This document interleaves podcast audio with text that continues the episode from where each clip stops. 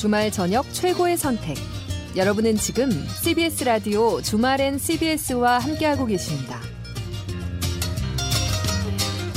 네, 주말엔 CBS 2부 시작했습니다. 실시간 고속도로 교통 정보 알아보죠. 한국도로공사 유가연 캐스터 나와주세요.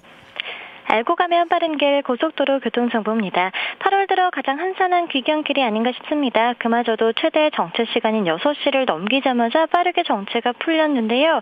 그래도 어제 비가 많이 내렸던 만큼 노면이 습기에 젖어 있을 수 있으니까 막히지 않을 때일수록 수시로 계기판 보면서 과속에 주의하시기 바랍니다. 정체가 좀처럼 풀리지 않는 노선은 서울 양양선입니다. 서울 방향으로 서종 부근 4km 구간 막히고 다시 한번 남양주 요금소 부근부터 강일까지 9km 구간 답답하고요. 영동선은 대부분의 정체가 정리가 됐는데 아직 양지 부근에서 5km 구간 속도가 내려갑니다. 경부선 서울 방향 종일 안성 일대 지나기가 어렵습니다. 지금도 여전히 안성 분기점부터 남사까지 7km 구간 정체가 남아 있고요. 도심 진입하면 양재와 반포 사이로 5km 구간 정체입니다. 서해안 고속도로 서울 방향 이제 경기 지역 정체만 남겨두고 있습니다. 서울 방향으로 서평택 분기점에서 바란 그리고 일찍과 금천 사이로 각각 2km 구간 정체입니다. 한편 제12호 태풍이 다가오고 있으니까요. 빗길 대비해서 차량 점검도 꼼꼼히 해주시기 해주시는 게 좋겠습니다. 한국도로공사 교통센터 유가연이었습니다. 아, 오늘 인터뷰 들으시고 안타까운 마음을 예, 적어주신 분들이 많이 계시네요. 예, 안젤라님, 아, 안젤라를 제가 너무 한국식 이름처럼 예, 안젤라라고 읽었네요. 안젤라님께서 제 지인 중에도 소방관이 계신데 아주 사명감 가지고 열심히 일하고 계십니다. 건강하게 일할 수 있는 환경 꼭 만들어 드려야 한다. 김경혜님께서 오늘 낮에 TV에서 타워라는 영화를 봤는데요. 마지막 장면에서 소방관 한 분이 죽음에 이르게 된 걸 보고는 아, 정말 그분들의 노고에 대해서 다시 한번 생각해 봤습니다. 아비투스님께서는 아, 이 정부는 더 빨라진 119 구조대 출동 속도를 자랑하면서도 정작 소방공무원들의 피땀에 대해서는 제대로 된 보상을 하고 있지 않다. 또 따끔한 지적과 함께 주말엔 CBS. 역시 우리 사회의 아픈 곳을 알려주는 프로여서 좋습니다. 좋은 방송 감사합니다. 이런 말도 덧붙여 주셨습니다. 고맙습니다. 예. 앞으로도 이런 꼭 필요한 이야기들 많이 다루도록 하겠습니다.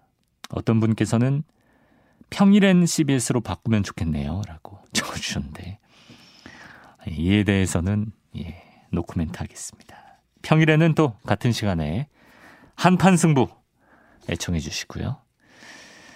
저희는 뭐 한판 승까지는 아니고 예, 절반이나 유효 예, 요 정도만 노리고 있습니다. 잔잔하게 유효 예.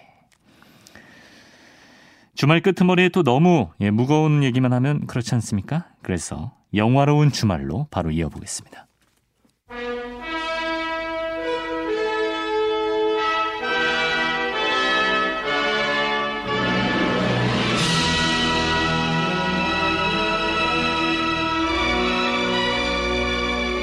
영화로운 주말 들어오자마자 코너 준비하기 힘들다며 푸념을 늘어놓고 있는 최민석 소설과 함께합니다. 어서 오세요. 안녕하십니까. 잔잔함의 대명사 항상 잔잔한 걸로 준비하려고 노력하는 최민석입니다. 예. 아, 그 둘이 사담을 한 건데 그걸 또 이렇게 방송에 제 스타일 아시잖아요. 청취자들한테 예. 소중한 청취자 여러분에게 또 예. 저희 푸념을 이렇게 저는 사담을 알... 국민에게 알릴 의무가 있는 예, 그런 거요? 아나운서가 원래 그런 그렇게 그런 의무가 있었나요? 우리말 지킴이 아닌가요? 예. 예. 방송의 품격을 유지하고 뭐 워낙에 이제 코너를 공들여서 준비하시다 보니까 여러 가지 좀 애로사항이 있으신 것 같아요. 아, 여러분 하차를 저, 예고하신 건 아니죠? 아 여러분 저 영화로 영화로운 주말 사랑합니다. 오해 마시기 바랍니다. 함께 해 주시고요. 오늘 어떤 영화를 그래서 골라오셨습니까? 지난주에 비고 모텐슨이 나오는 캡틴 판타스틱을 소개했잖아요. 네. 그래서 비고 모텐슨이 연기를 잘해서 비고 모텐슨이 나오는 영화를 한 편 더 소개하면 좋겠다 싶어서 음. 제 개인적으로는 이 배우가 나온 영화 중에 가장 멋지게 나온 영화가 이스턴 프라미스거든요. 어. 그래서 오늘은 이스턴 프라미스를 준비해 왔습니다. 예. 요새 보면 뭔가 영화 선정이 규칙이 있는 것 같으면서도 일관성이 없는 느낌. 저번엔 가족 영화라고 연달아서 소개해 주시더니 이번엔 주연 배우가 겹치네요. 연달아서. 그럼 뭐 아무튼 그렇게 하는 것도 나쁘진 않겠네요. 전 생각을 안 해봤는데 아, 좀 연결고리를. 네, 약간 끝말잇기 하듯이 각 영화의 공통점을 찾아서 계속 이어가는 거. 어. 아무튼 이번 주 영화는 꽤 영화를 오랫동안 봐오신 분들이라면 알 법한 감독이 연출한 영화입니다. 네. 꽤 옛날 영화이긴 한데 제일 유명한 게 옛날에 그 Fly라고 인간이 파리로 변하는 영화가 있었어요. 그 영화를 연출한 데이비드 크로넨버그의 gangster movie입니다. 뭐 느와르라고 봐도 좋고요. 예. 데이비드 크로넨버그. 저는 좀 생소한 감독인데 어떤 감독인가요? 원래는 주로 SF나 호러 영화를 찍었는데 오늘 작품은 이제 2007년도 작품이에요. 네. Eastern Promise라고. 음. 근데 이, 이 작품 이전에 2년 일찍 폭력의 역사. 요건 이제 다른 번역 제목이 아니라 원제도 The History of Violence입니다. 네. 그러니까 폭력의 역사를 찍고 Eastern Promise를 찍었는데 네. 이게 이른바 폭력 2부작이라고 불립니다. 그래요? 근데 이 영화를 리얼리즘 작품, 현실주의 작품으로 찍었죠. 네. 원래는 이제 SF나 호러 영화의 대가라고 했잖아요. 네. 그래서 이렇게 본다면 이게 데이비드 크로넨버그의 필모그래피에서 약간 벗어난 작품들인데 그런데 보시면 네. 정말 옛날부터 현실적인 작품만 찍어온 감독이 아닌가 싶을 만큼 굉장히 작품성 높게 어. 예, 높게 만들어냈습니다. 예. 폭력 2부작이라고 불리는군요. 두 작품에 공통점이 있다면서요? 일단 둘 다 인간의 폭력성에 대해서 고찰한 작품이고 동시에 주연 배우가 비고 모텐슨이죠. 아. 그럼 다음 주는 폭력의 역사 소개해 주시나요? 제가 아직 그거를 정하지는 않았는데 예. 일단 뭐 다음 주에 또 좋은 개봉 영화가 나오면 일단 저는 개봉 영화를 어 우선순위로 올려놓고 아, 그렇습니까? 그 주에 소개할 만한 개봉 영화가 없으면 아. 이제 좀 옛날에 잊혀진 어 우리가 봤으면 좋을 법한 숨겨진 명작을 소개하려고 하거든요. 아. 그래서 다음 주도 이제 동태를 지켜보면서 예. 심사숙고할 예정이고요. 네. 아무튼 오늘 작품 이스턴 프라미스는 그 1943년생인 거장이 만들어낸 굉장히 강렬하면서도 동시에 굉장히 간결한 느와르입니다. 음. 영화가 93분 정도 돼요. 요즘 작품 기본이 2시간이잖아요. 짧네요. 예, 그래서 굉장히 간결하게 끝나고요. 네. 어, 그리고 참고로 피디님이 이 얘기를 꼭 해달라고 그러더라고요. 예. 오늘 작품은 19금입니다. 예, 19금이라서 네. 그뭐 선정적인 장면 그런 것보다는 폭력의 수위가 높기 때문에 음. 19금이라서 어, 미리 알고 보시기 바랍니다. 음, 알겠습니다. 참고로 비고 모텐스는 저번 주에도 말씀해 주셨지만 반지의 제왕에서 아라곤 역으로 나온 아르곤, 예, 아라곤인가요? 아라곤이죠. 저- 아라곤입니까? 제가 반지의 제왕 시리즈를 못 봐서 아, 그런 사실 극장에 가서 반지의 제왕 시리즈에 매번 극장에 들어가긴 했는데 네. 제가 눈을 뜨고 다 본 시간을 합쳐서 20분이 안 돼서 아, 취향이 안 맞았나요? 아 저는 그 뉴질랜드의 그 대 자연을 보면 너무나 평온해져서 아, 그렇죠. 항상 이렇게 숙면을 취하게 되더라고요. 굉장히 훌륭한 아, 영화인데 제가 항상. 피곤할 때마다 가서 예. 알겠습니다. 자, 거장 데이빗 크로넨버그 연출, 그리고 비고 모텐센 주연의 Eastern Promise. 또 최민석 작가가 심혈을 기울여서 골라왔는데 줄거리부터 한번 볼까요? 네, 첫 장면은 런던 밤거리에 있는 한 이발소입니다. 이 이발소에서 이발사와 손님은 러시아어와 영어를 섞어가면서 대화를 나누고 있습니다. 어떤 대화를 합니까? 이발사한테 우유부단한 조카가 한 명 있는데 뭘 아무것도 결정을 못한다. 한심한 녀석이다. 뭐 이런 대화를 하는데 조카 뒷담화. 예, 예. 이때 문이 열리죠. 아, 누가 들어옵니까? 네, 이발사가 손님한테 아, 호랑이가 제 말하면 온다고 바로 이 녀석이 내 조카다라면서 소개를 하죠. 예. 물론 이제 호랑이도 제 말하면 온다 이거는 뭐 제가 덧붙인 말이고요. 예. 손님은 그래서 이제 조카한테 반갑다면서 악수를 하려고 손을 내미는데 음. 조카는 무슨 영문인지 몸을 부들부들 떨고 있습니다. 어.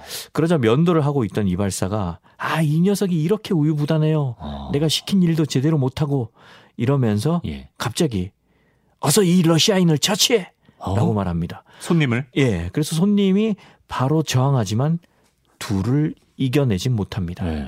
이렇게 영화는 첫 장면부터 한 남자가 살해당하는 것을 보여주면서 굉장히 강렬하게 어. 시작을 합니다. 듣기만 해도 강렬하네요. 이 살해당한 남자는 누굽니까? 추후에 밝혀지지만 알고 보면 러시아 마피아입니다. 어. 이렇게 첫 장면이 충격을 선사했다면 두 번째 장면은 호기심을 선사합니다. 예. 같은 런던의 밤거리인데요. 거리에는 크리스마스 장식이 가득합니다. 음. 크리스마스가 가까워졌다는 거죠. 네. 이런 거리에서 한 소녀가 맨발로 걷고 있습니다. 아, 그 추운 겨울에 네. 성냥팔이 소녀처럼. 뭐 소녀는 어디로 가고 있죠? 굉장히 대비되죠. 크리스마스는 굉장히 풍족한 시기인데 예. 맨발로 이 소녀가 알고 보면 14살인데 이 소녀가 들어간 곳은 약국입니다. 아, 약국에서 소녀는 헬프미라고 말을 한 다음에 하해를 하고 쓰러집니다. 어. 장면이 바뀌면 런던의 한 병원 응급실이죠. 네. 이제 여주인공이 나옵니다. 여주인공은 나오미 와츠 배우인데요. 아, 네. 극중 이름은 안나입니다. 음. 안나가 병원에 실려온 이 소녀를 호송해 갑니다. 네. 안나의 직업은 조산원입니다. 아, 그러니까 소녀가 임신 상태였네요. 네. 이 소녀는 이렇게 딸아이를 출산하고 어, 생을 마감하죠. 병원에서 조산원으로 일하는 안나는 이렇게 한 아기가 고아인 채로 태어나자 이 아기가 계속 신경이 쓰여서 물론 병원에서 보호를 하고 있지만 어, 아기를 자기가 틈틈이 이제 시간이 날 때마다 돌봅니다. 예. 그리고 이대로 있으면 보호 기관에 가게 되거든요. 그래서 직접 이 엄마의 가족을 찾아서 아기를 가족들한테 돌려주려고 어. 하죠. 좀 가족들을 찾을 만한 단서가 있을까요? 안나가 찾은 유일한 단서는 그 산모가 병원에 올 때 가방을 하나 갖고 왔거든요. 네. 그 가방 안에서 찾은 일기장입니다. 어. 그런데 이 일기장에 적힌 일기가 모두 러시아어로 쓰여 있습니다. 어. 그런데 다행이라면 예. 안나가 바로 러시아 이민자 가족의 아, 그래요? 예, 구성원이라는 겁니다. 그럼 독해가 가능한 사람이 있겠네요, 집에. 네, 엄마는 너무 일찍 러시아에서 와서 러시아어를 잘 모르고요. 아. 그나마 삼촌이 좀 늦게 와서 어 러시아어를 좀 아는데 네네. 삼촌은 그 뭐 집에 꼭 한 명 있을 법한 예. 약간 약간 사고뭉치 캐릭터예요. 그래서 맨날 술에 취해 있고 아, 어, 못난 막- 삼촌. 예, 막말하고 막 이런 캐릭터거든요. 예. 그래서 삼촌이 이제 일기장을 좀 보고 있었는데 그 안나가 뭐 결혼을 안 한 것에 대해서 삼촌이 또 잔소리를 막 해대요. 그러면서 저번에 네가 사귀었던 그 남자친구 네가 차인 게 아니냐. 그러면서 또 남자친구가 흑인이었는데 예. 그 남자친구에 대한 약간 인종차별 적으로 어. 받아들일 수 있는 그런 말도 해요. 일기장 번역해 달라고 했는데 쓸데없는 말만 잔소리를. 엄청 하는 거죠. 예. 그러, 그러니까 이제 안나가 분노해서 예. 삼촌 일기장 보지 마 그러면서 뺏어 들고 아, 자기가 혼자 단서를 찾으려고 노력을 하죠. 그래요. 뭐 단설할 만한 게 있습니까? 일기장을 막 넘기다 보니까 그 일기장에 그 한 레스토랑의 명함이 꽂혀 있습니다. 어. 그래서 그 레스토랑으로 일단 무작정 찾아가 보죠. 예. 가 보니까 러시아 전통 레스토랑입니다. 어. 이 전통 레스토랑 앞에서 굉장히 험, 험상궂게 보이는 한 남자를 만나게 되죠. 그 남자가 바로 주인공인 비고 모텐슨입니다. 아. 극 중의 이름은 니콜라이입니다. 니콜라이. 예. 니콜라이는 무슨 일 하는 사람인가요? 니콜라이는 키릴이라는 남자의 운전 기사인데요. 네. 이 키릴은 어, 굉장히 유명한 배우죠. 프랑스 배우 뱅상 카셀입니다. 아. 예. 아무튼 이 키릴은 껄렁껄렁한 표정과 말투로 안나를 보는 반면에 네. 니콜라이는 웃음도 분노도 없는 냉혈한 같은 표정으로 어. 안나를 봅니다. 네. 이런 껄끄러운 시선을 뒤로 한 채 레스토랑에 벨을 누르니까 네. 굉장히 인자한 표정의 할아버지가 아. 한명 나오죠. 이 할아버지는 누구죠? 세미온이라고요. 이 레스토랑의 주인입니다. 네. 그리고 키릴의 아버지인 거죠. 아, 그래요? 그럼 여기까지 일단 정리해 보면 네.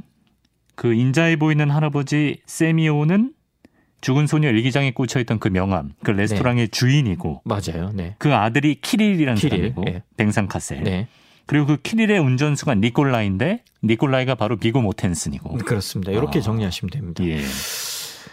그러, 예, 그리고 이제 이 니콜라이에 비해서 세미온 이 할아버지는 너무 인자해 보이는 거죠. 어. 식당 안에 들어가니까 식당 안에 이제 손녀들이 바이올린 연습을 하고 있어요. 네. 바이올린을 이제 어떻게 켜는지 손녀들한테 굉장히 친절하게 알려, 알려주고 또 초면인 안나한테 무슨 일로 왔느냐, 내가 어떻게 당신을 도울 거냐 어. 이렇게 굉장히 친절하게 묻죠. 네. 그래서 안나가 사정을 얘기하니까 세미오는 아, 그 굉장히 슬픈 일이구나.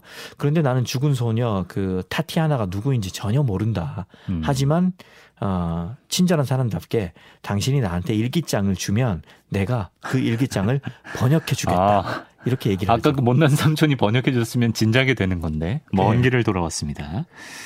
어제 니콜라이는 되게 냉혈한 느낌이고 네. 이 세미온 할아버지는 인자한 인상이고 그렇죠. 좀 대비되는 느낌이네요. 그런 인상을 줘요. 음. 그런데 알고 보면 네. 세미오는 겉으로는 인자해 보이는 식당 주인이지 사실은 부, 어, 보리 브이 자콘이라는 무시무시한 러시아 마피아의 두목입니다. 아. 그리고 니콜라이는 냉혹하고 악해 보이지만 사실은 또 선한 정체를 숨기고 있는 아, 인물입니다. 이미지랑 성격이 반대군요. 네. 그래야지 보는 사람도 누가 착한 사람이고 나쁜 사람이지 좀 보는 재미가 있잖아요. 그렇죠. 그러니까 이 영화는 이런 식으로 선해 보이는 것은 과연 선한 존재인지 음. 그리고 악해 보이는 것은 실제로 악한 존재인지 관객으로 하여금 생각해보게 음. 만드는 거죠. 네. 아무튼 집에 돌아온 안나를 보고 그 주정뱅이 삼촌이 어디 갔다 왔어? 이렇게 아, 막 다그쳐요. 번역도 안 해주는. 예. 예. 그래서 안나가 무슨 일이냐 이렇게 반문을 하자 큰일 났다고 합니다. 아, 무슨 일이 있었나요? 삼촌은 다짜고짜 그 일기장 그거 아무한테도 보여줘서는 안 돼. 어. 이렇게 말, 말을 하죠. 예. 자기가 읽어보니까 엄청나게 무서운 일들이 일기장에 쓰여 있다고 합니다. 아, 그럼 레스토랑에 가져간 일기장은 뭐예요? 복사본이에요. 아, 복사본을 예. 가져갔군요. 예. 그러니까 안나는 삼촌이 관심 없다고 해서 이미 그 일기장의 복사본을 다른 사람한테 번역을 맡겼다. 예. 이렇게 말하자 삼촌이 깜짝 놀라면서 예. 그 일기장에 적혀 있는 끔찍한 비밀을 말해줍니다. 그 비밀이 뭡니까? 그게 사실 이제 이 영화에서 굉장히 중요한 이야기거든요. 예. 그래서 혹시 또 여러분들이 제 얘기를 듣고 아, 예. 보실까봐 네. 그건 이제 스포일러가 될 수 있어서 제가 그거는 아껴두고요. 아, 이렇게 몰입해서 이렇게 감정 텐션을 끌어올려 놓고 여기서 빠지는군요. 단 그 좀좀 예. 좀 힌트를 드리자면 네.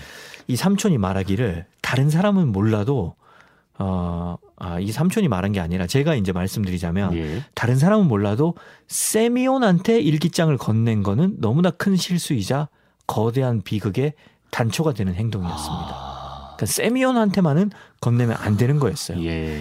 이제 이 세미온은 그 일기장을 알게 됐잖아요. 네. 내용을. 그래서 니콜라이한테 자기 아들의 운전수죠. 네. 니콜라이한테 일기장의 존재를 알고 있는 안나의 삼촌을 제거하라고 지시합니다. 어.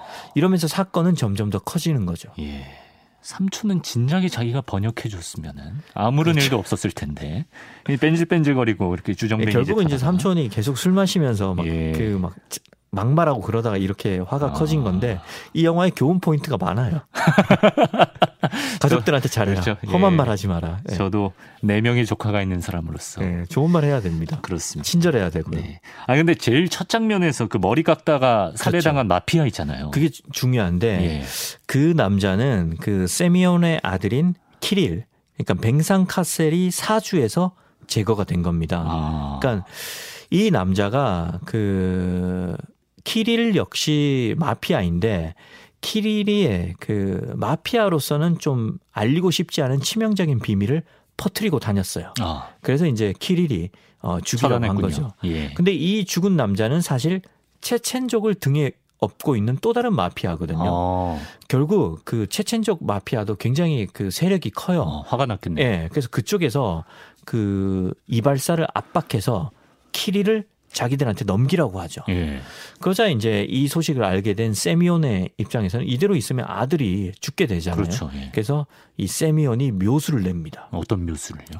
일단은 운전사인 니콜라이 그 비고 모텐슨을 불러서 예. 내가 너를 정식 조직원으로 받아주겠다고 합니다. 어. 그러면서 니콜라이의 몸에 조직원의 상징인 별 문신을 새기게 하는 거죠. 예. 그런데 왜 이랬냐면 예. 사실 체첸족 킬러들은 키릴의 얼굴을 몰라요. 아 그래요. 예. 그래서 이 세미온의 생각은 이발사한테 자기 아들인 그 세미온의 아들인 키릴 대신 니콜라이를 아. 키릴이라고 속여서 넘기려고 한 거죠. 대역으로. 예. 예. 근데 문신을 알아보려면 옷을 벗어야 되잖아요. 그렇죠. 그래서 이 이발사는 핑계를 대고 니콜라이를 사우나로 데리고 갑니다. 아. 이 런던에 이런 사우나가 있더라고요. 약간 우리 대중 목욕탕 우리 대중 목욕탕이랑 그런 똑같아요. 사우나 느낌. 예. 모래시계도 있고 사우나가 있습니다. 예. 모래시계도 있습니까? 모래시계까지는 뭐. 아, 알겠습니다. 예, 모래시계는 우리 문화군요. 예. 예. 아 그래도 주인공인데 사우나에서 바로 죽지는 않을 것 같고 한 판 버릴 것 같은데요. 네, 이 사우나에서 결투가 벌어지는데 그게 예. 바로 이 영화에서 빼놓을 수 없는 명장면입니다. 아. 굉장히 강렬하고요. 사실 꽤 많은 영화들이 이 사우나의 결투신을 오마주했다고 볼 수 있을 만큼 굉장히 뛰어납니다. 그래요. 누아르 영화를 좋아하는 사람이라면 요 사우나 요 명장면 때문이라도 네. 어, 요 영화를 놓치지 말기 바랍니다. 사우나 명장면. 내용은 일단 여기까지인가요? 네. 여기 네. 뭐요 정도면 대충 이제 어 눈치 빠르신 분들은 어한 7할 이상 이, 예, 감 잡으신 것 같아요. 알겠습니다. 예. 이 영화 어떻게 볼 수 있습니까? 포털 사이트에서 검색하면요. 네. 예, 유료 결제하고 볼 수 보실 수 있고요. 네. 저는 1,200원 내고 봤습니다. 1,200원. 예, 그 정도 가격입니다.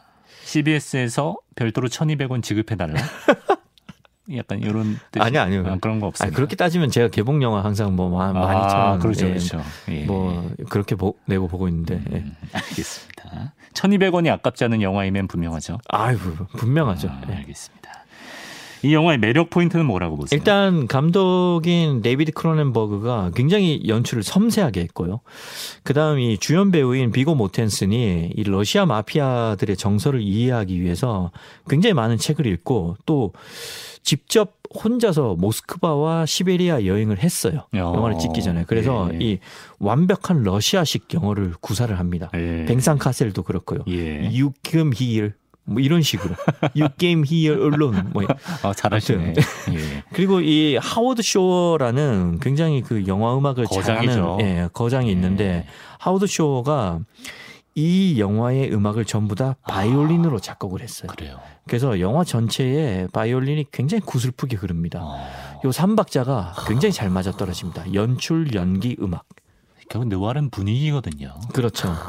딱 하워드 쇼는 반지의 제왕 OST도 작업했었는데 또 겹치네요. 그 비고 모텐슨이랑 좀 예, 네. 분위기가 어뭐 좀 교집합이 많은 것 같아요. 알겠습니다. 또 어떤 장점이 있는 영화일까요? 사실 미국을 배경으로 한 그 누아르 영화는 많잖아요. 네. 근데 런던을 배경으로 한 누아르 영화가 많지 않아요. 어. 그 중에서 정말 이제 제 생각엔 넘버 원으로 꼽을 수 있는 수작이고요. 예. 그리고 이제 러시아 마피아를 다루잖아요. 네. 그러니까 뭐그 이탈리아계 마피아를 다룬 영화는 많습니다. 우리가 그런 정서도 많이 알고 있고요. 그렇죠.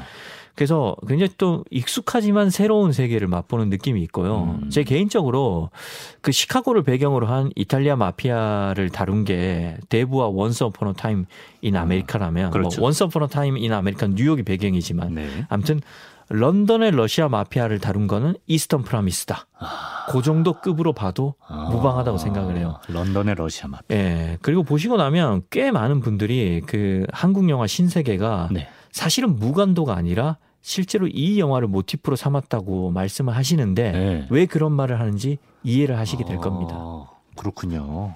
신세계의 모티프가 된 네. 느와르 수작. 더 이상 얘기하면 너무 스포일러가 될 것 같아서 예. 예. 이 정도면 어, 눈치 빠르신 분들은 오늘 네. 지금 한 9할 정도 어, 감 잡으셨을 것 9할? 같아요. 9할? 예. 예, 알겠습니다. 이 정도면 눈치 없는 분들도 예.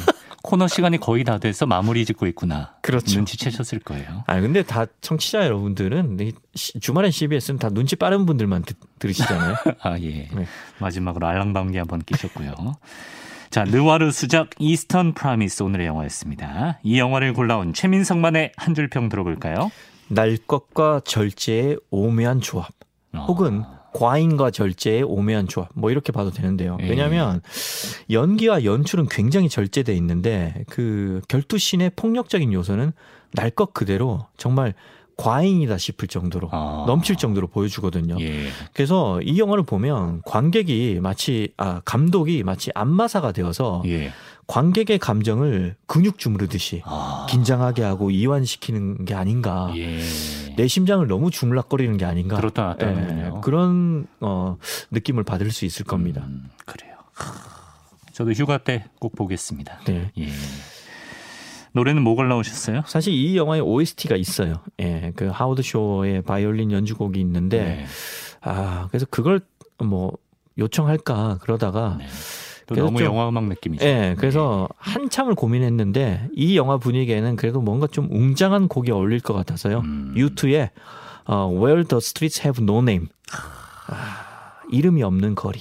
네. 예, 요 곡을 골라왔습니다. 알겠습니다. 유트의 Where the Streets Have No Name 이 곡과 함께 최민석 작가 보내드리죠. 고맙습니다. 고맙습니다.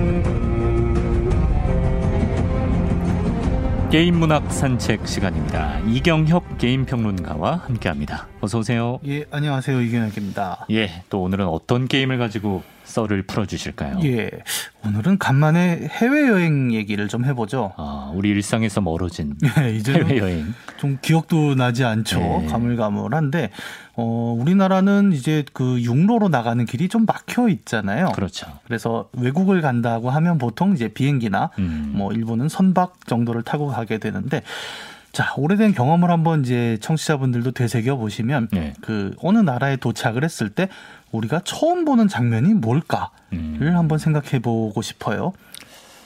입국 심사를 받아야죠. 그렇죠. 가방 찾고. 예, 사실은 우리는 자꾸 여행 경험을 이야기할 때 그걸 까먹는데 네. 한 나라의 첫 얼굴을 보는 장면은 네. 그 입국 심사 장면이더라고요. 아. 그렇죠? 우리가 그 나라의 사람을 처음 보는 딱 그 순간이죠.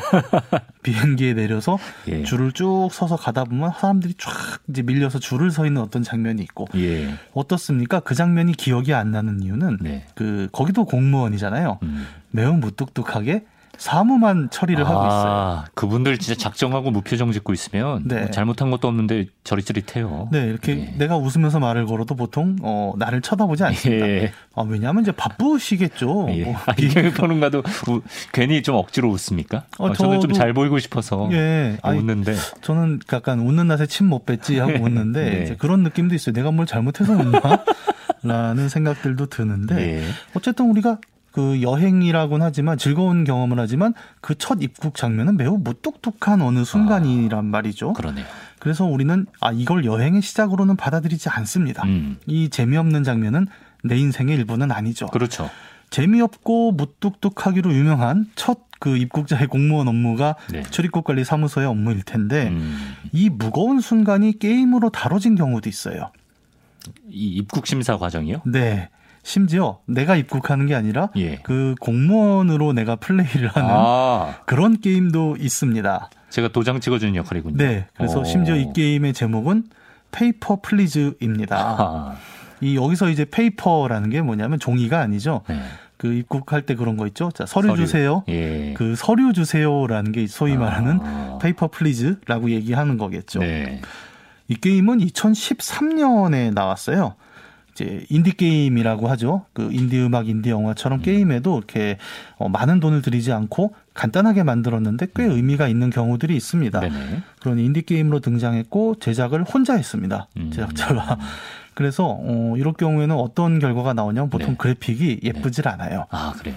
어 이 Paper Please 그래픽이라면 우리가 예생 기억하는 옛날 그 8비트 게임들 있죠. 아. 그 도트라고 하는 고인돌. 네네. 아, 고인돌 정도면 이거보단 그래픽이 예뻐요. 아 그래요? 예. 그것보다 못합니까? 더 옛날 게임 같은 어. 그런 스타일이고 좀 이제 레트로라고 우리가 표현을 하죠. 예. 그런 크게 돈을 들이진 못했는데 음. 음, 게임은 그 그래픽이 예쁘다고 또 좋은 게임은 아닙니다. 어. 사실은 어, 어떻게 보면 우리가 플레이한다는 건 그 과정의 즐거움이잖아요. 그렇죠. 근데 이 과정을 잘 만들었을 경우는 뭐 그래픽이 별로라고 해도 오 되게 재밌다라는 이제 감흥을 받게 되는데 오. 어. 이 게임이 딱 그래요. 아니 입국 심사를 다루는데 그렇게 재밌습니까? 이게 뭐가 재밌냐 싶은데 예. 어, 몇 가지 재미 요소들이 좀 있어요. 어. 우선은 이제 게임의 배경을 한번 제가 설명을 드려볼게요.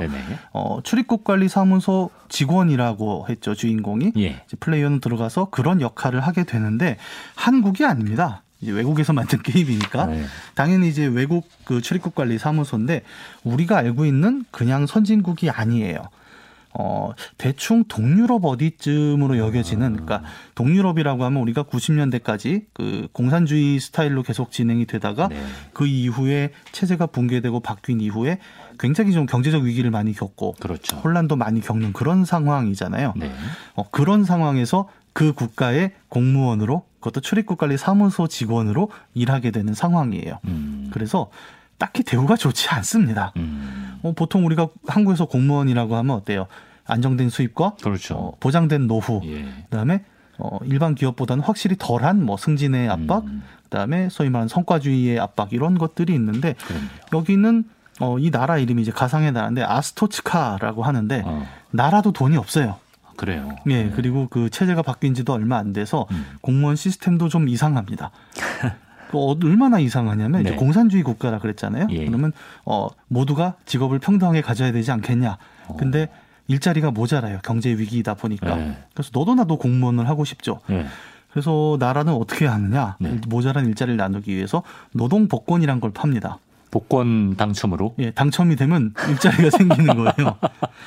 근데 우리 주인공이 이제 그 여기는 공산주의 사회인데도 예. 조금 이상해서 네. 그 계급이 또 그 안에 있어요. 아. 그러니까 8급 뭐 노동자, 7급 노동자 이래서 아. 그 등급마다 주거가 좀 달라집니다. 네. 그러니까 안 좋은 집을 살다가 예. 좀 돈을 더 내서 등급을 올리면 아. 뭐 5급 주거지로 가게 되면 그러니까 말이 공산주의지 사실은 음. 공산주의는 아닌데 그러네요.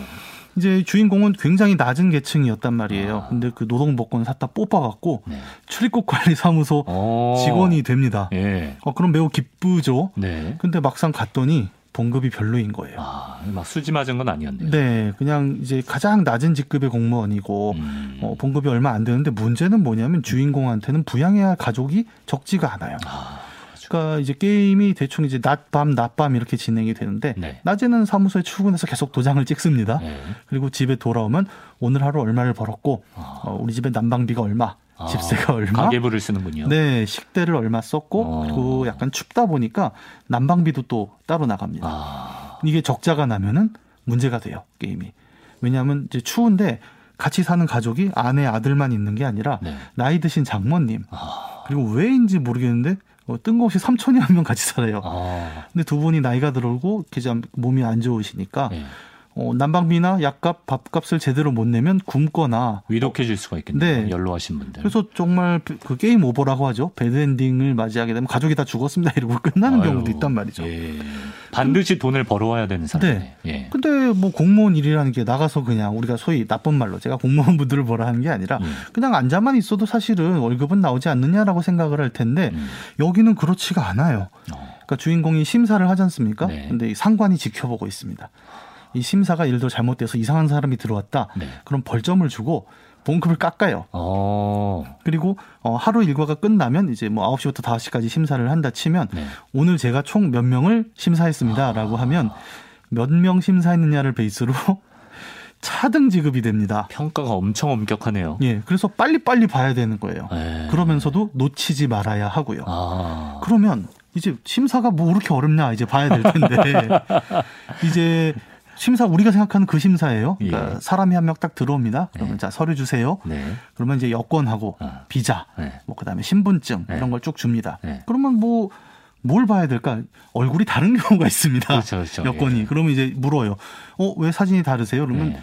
온갖 해괴한 소리를 다 듣게 됩니다. 제가 나이가 들어서 그렇습니다. 그런데 코가 두 배고 어. 아, 나이가 들면 코가 커지나요? 뭐 이제 어. 이런 상황들을 걸러야 되는 거고요. 예. 그리고 또 뭐 신분증의 그 몸무게 같은 게 또 다를 수도 있고 네. 실제 이제 제 몸무게를 재는 구조가 있거든요. 네.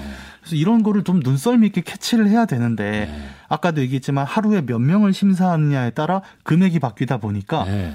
오후 3시쯤 되면 촉박한 거예요. 아, 아 오늘 집세가 얼만데 이걸 네. 채울 수 있나?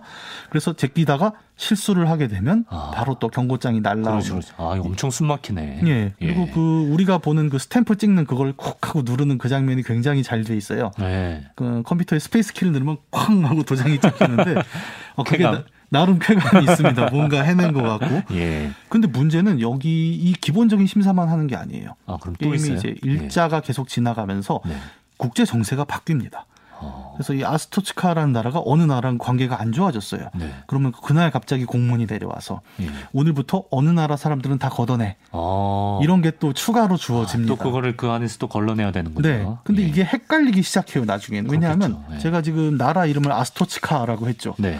모르는 나라거든요, 우리는. 네. 그런 나라는 없죠. 예. 근데 그런 비슷한 나라가 한 일곱 여덟 개가 나옵니다. 아, 그래요? 가상의 네. 나라들이. 네. 그럼 어. 아까 나 입국 금지하라는 나라가 뭐였지? 아, 이게 생각이 안 나기도 그렇겠네. 하고. 근데 그 와중에 계속 이상한 사람들이 와서 사기를 쳐요. 네. 나 사실 그 나라 사람 아니야. 어. 뭐 이렇게 막 그리고 제일 어려운 우리가 한국말로 하는 그 진상 네. 분들이 계십니다. 예.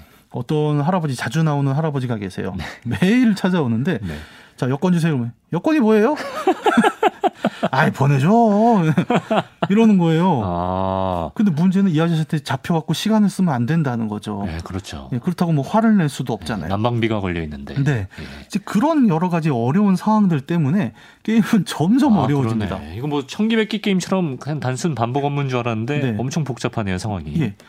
그리고 이제 그 현장에서의 업무가 그렇게 게임화가 됐다라고 하는 게 있는데 이것만 있으면 우리가 이 게임이 고평가받지를 못해요. 음. 이 게임은 어 스토리를 진행을 하면서 네. 스릴러로 넘어가기 시작을 합니다. 스릴러요? 네. 어떻게요? 예를 들어 보죠. 그 붕괴한 그저 되게 불안한 정치 체제의 동국권 국가라고 했잖아요. 네. 그러다 보니까 이 정부를 전복시키려는 세력들도 있어요. 아. 근데 뭐 국내에서는 계속 비밀 경찰 같은 거에 쫓기고 이러니까 당연히 해외에서 활동을 하겠죠. 예. 하지만 이들이 결국 국내 정치를 전복하기 위해서는 입국을 해야 합니다. 그렇죠. 그래서 출입국 관리 사무소에 컨택을 아, 하는 거죠. 나 좀 들여보내달라. 예. 그래서 어느 날 이제 의문의 사나이가 모자랑 마스크로 얼굴을 가리고 네. 지령을 줍니다. 아, 내일 이런 사람이 입국할 거야. 네. 네가 알아서 잘 통과시켜줘. 어, 이래 버려요. 예. 그러면 이게 굉장히 상황이 웃기는 거예요. 그러니까 네. 되게 가난하고 어지러운 나라의 말단 공무원으로 일하고 있는데 네. 어, 때로는 좋은 보상과 함께 그런 요구가 올 수가 있단 말이다. 소위 아. 말하는 뇌물의 상황이죠. 아. 근데 주인공은 그렇게 보장된 삶을 사는 게 아니란 말이에요. 네. 심지어 가족이 지금 잘못하면 얼어 죽을 수도 있는 그런 그렇죠, 상황 그렇죠. 속에서. 고민을 하게 되는 거죠. 아. 뭐 윤리적으로 문제가 있을 수가 있겠지만 어, 그런 고민들이 플레이어에게 실질적으로 좀 다가옵니다. 어쨌든 우리는 뭐 현장에 있는 사람들은 아니지만 네. 게임을 계속 하고 싶어 하잖아요. 네. 그러면 당장 아 이거 오늘 적자 날 것 같아. 아. 오늘 몇 명 못했어 그러는데 막판에 와서 얼마 찔러 줄 테니 나 아. 통과시켜줘 이래 버리는 거죠. 도덕적 딜레마네요. 네. 예. 처음에는 개인이에요. 예. 그러니까 뭐 예를 들어 마약상이 와서 그런 걸 하거나 이러면은 뭐 우리가 그래도 당위가 있죠. 그렇죠. 예. 근데 이 에지크라는 조직이 나타나기 시작을 해요. 예. 얘들은 뭐냐면 너 지금 일하는 정부가 엉망진창이잖아. 에. 우리가 그거 엎어낼 거야. 에. 그러니까 우리 조직원들 통과시켜줘. 에. 근데 문제는 뭐냐면 하나를 통과시켜주면 그 다음엔 더 거물급이 옵니다. 아. 근데 거물급이면 당연히 검문이 또 심하단 말이에요. 네. 이거 걸리면 그냥 잘려요. 그렇죠. 예, 그런 위기감이 점점 점점 커지는 거예요. 게임 후반으로 갈수록. 예. 그래서 엔딩도 굉장히 여러 가지가 나옵니다. 그러니까 예를 들어서 주인공이 그런 어떤 혁명 조직의 요구를 다 거부를 하고 네. 정말 공무원 마인드다. 그러면 엔딩은 어떻게 끝나냐면 어, 나라는 아무것도 변하지 않았고 당신은 여전히 도장을 찍고 있고 음. 당신의 식구들은 여전히 굶주리고 있습니다. 이렇게 그냥 끝나요. 예. 근데 아주 극적으로 그 혁명 조직을 다 성공적으로 통과시켜주면 얘들이 정말 혁명에 성공합니다. 아, 부패가 청산되고. 예. 뭐 완전히 청산되는지 새로운 부패가 오는지에 대해서 이제 뉘앙스를 좀 남겨요 게임이. 예. 근데 재밌는 건 뭐냐면 주인공은 큰 공로를 세워버린 거죠. 아. 그래서 혁명 정부의 요직에 앉게 됩니다. 공신이군요. 네. 예. 그렇게 또 흘러가는 경우가 있고 어. 이런저런 걸 하다가 결국은 자기가 부패 공무원으로 낙인 찍히고 어. 아니면 무능력한 인물이다라고 낙인 찍히는 바람에 네. 살기 힘들 경우에 이런 엔딩도 있어요. 제3국으로 그냥 여권을 위조해서 예. 가족들을 다 데리고 도망쳐 버리는. 아. 그러니까 굉장히 여러 가지 상황을 선택할 수 있는 진짜 스릴러네요. 네. 예. 그런 게임입니다. 근데 이 게임을 잘 돌이켜 보면은 사실 여러 가지 좀 현실의 함의들이 많은 거죠. 음. 그러니까 부패하고 어지러운 나라, 재정이 받쳐주지 못하는 상황에서 말단 공무원의 선택이라는 거는 실제로 게임을 해보면 내가 게임을 하는 게 아니라 네. 약간 몰입이 심하게 됩니다. 음. 어, 이거 어떡하지? 네. 당장 이대로 가면은 우리 집 쫓겨날 것 같은데? 음. 그런데 그때 누군가가 뒷주머니 찔러주는 그 뇌물을 굉장히 크게 받아들이기 시작을 하는 거예요. 음. 그리고 그 맥락만 있는 게 아니라 사실은 정치 외교적인 맥락도 같이 그러니까요. 있잖아요. 네. 그러니까 그 어지러운 동유럽 사회에 여러 나라들이 갈등하고 있고 음. 그 갈등 구조가 때로는 어 그쪽에서 오는 나라에선 절도 출입 금지 이런 상황을 어, 국가 외교 정책의 차원이 아니라 네. 실제 출입국 관리소 직원의 시각에서 바라본다는 것도 음. 우리가 한동안 지금은 많이 완화가 됐지만 그 90년대에서 00년대 동유럽의 굉장히 어지러웠던 상황들의 네. 어, 어떤 현지인의 눈으로 본 당시의 상황이라는 아. 걸좀 좀 잘 드러내는 부분들도 있습니다. 이게 평범한 사람이 하는 업무긴 한데 네. 이 업무 자체라는 게 게임을 통해서 자세히 생각해 보니까 예. 한 나라의 운명을 바꿀 수도 있는 거고. 그렇죠. 굉장히 특별한 일이네요. 네. 예. 출입국 관리라는 건 사실 그러니까 여러 가지 보안에서도 굉장히 주요한 업무잖아요. 네. 그래서 예를 들어 뭐 그런 것도 있죠. 왜 비행기에 화물 놓고 주인이 내리면 우리나라 같은 경우 비행기 못 뜨잖아요. 네. 뭐 폭발물 사고가 날 수도 그렇죠. 있고 그런 게 마찬가지로 우리 우리나라 출입국 관리 사무소도 엄청나게 사실 경무에 시달리고 있죠. 음. 그 새벽 첫 비행기부터 시작해서 밤까지 계속 그러고 있고 그래서 거기 앉아 계시는 공무원들 보면 정말 이렇게 피로에 절어서 음. 정말 뭐 대답도 잘 못하시고 그 무표정이 괜히 나온 무표정이 아닐 수가 예, 있어요. 예. 아유 예. 정말 힘든 일을 하시는 거죠. 게다가 네. 특히 이제 그 2011년 에 알카다의 그 대형 테러 이후로 음. 어 여러분 다 기억하실 거예요. 그 이후로 해외 여행과 출입국 관리가 굉장히 힘들어졌거든요. 예. 근데 사람이 늘었느냐? 또 그건 또 아니잖아요. 아. 그러면 그냥 일하는 사람들의 일만 늘어나는 것이고 그랬겠네요. 그래서 어, 어떤 직업적인 문제, 그다음에 음. 국가적인 문제, 음. 외교적인 문제까지 굉장히 어떤 좀 다채로운 시각들이 그 도장 찍는 장면 하나에 아. 많이 녹아 있는 예. 독특한 네. 게임입니다. 외교적인 문제라고 하시니까 네. 또 지금의 탈레반 그 상황과도 좀 연결이 되네요. 네, 사실은 이 게임을 제가 떠올린 게 그 최근에 뉴스를 보면서였어요. 음. 어, 우리 같은 경우에는 서두에 말씀드린 대로 전부 이제 비행기나 선박으로만 해외에 가지만 네. 어, 아프가니스탄 같은 경우는 이제 육지로 다 연결돼 있는 또 음. 다른 국가들이 있고 그 국경마다 이제 검문소와 뭐 철책과 이런 게 있겠죠. 네. 어, 이 게임도 그걸 많이 보여줘요. 그러니까 주인공이 공항에 있지 않고 네. 육로에 있는 검문소에 있거든요. 아. 그러니까 상황이 딱 그런 거예요. 어떤 내륙끼리 연결되는 국가 사이에 아. 출입국 관리소 공무원. 예. 근데 그 관문을 넘어가는 과정에서 발생하는 우리가 어, 소위 말하는 서류상으로 깔끔해 보이는 수속이 되었다 안 되었다의 문제가 아니라 네. 누군가가 수속 거부당했을 때 그 뒤에 맥락은 뭐였냐가 계속 나오는 겁니다. 예. 이런 경우도 있어요. 어떤 연쇄 살인범이 니네 나라에 사는데 네. 그 놈이 우리나라에서 내 딸을 죽이고 들어갔어. 아. 그러면서 주, 그 들어오는 사람이 얘기합니다. 나 네. 통과시켜줘. 아. 너한테 아무런 피해 없게 할게. 아. 이 사람을 통과시켜주면 걔가 죽어요. 그런 여러 가지 맥락들이 함께 녹아나는데 예. 그 뉴스에서 크게 나온 부분 있죠. 그 자기 아들 딸을 어. 국경 넘어 철창으로 넘겨주면서 네, 예, 얘라도 살려달라라고 네. 얘기한 어떤 장면들을 보다가 네. 그 아이를 받는 군인 음. 혹은 공무원의 입장은 어땠을까라는 아. 생각을 하다 보니까 네. 이게 나온 지 한 7, 8년 된 게임인데 갑자기 이 게임이 떠올랐던 거죠. 아, 그러네요. 그 국경을 그 통과하는 과정에서 정말 개인의 그 서사와 네. 이런 것들이 다 녹아 있는 겁니다. 네. 한편으로는 아프가니스탄의 지금 상황까지도 한번 좀 안타까운 마음으로 생각해 보게 되는 오늘의 게임이었어요. 자, 이경혁 게임 평론가 오늘도 재밌었습니다. 다음 시간에 뵐게요. 예, 감사합니다.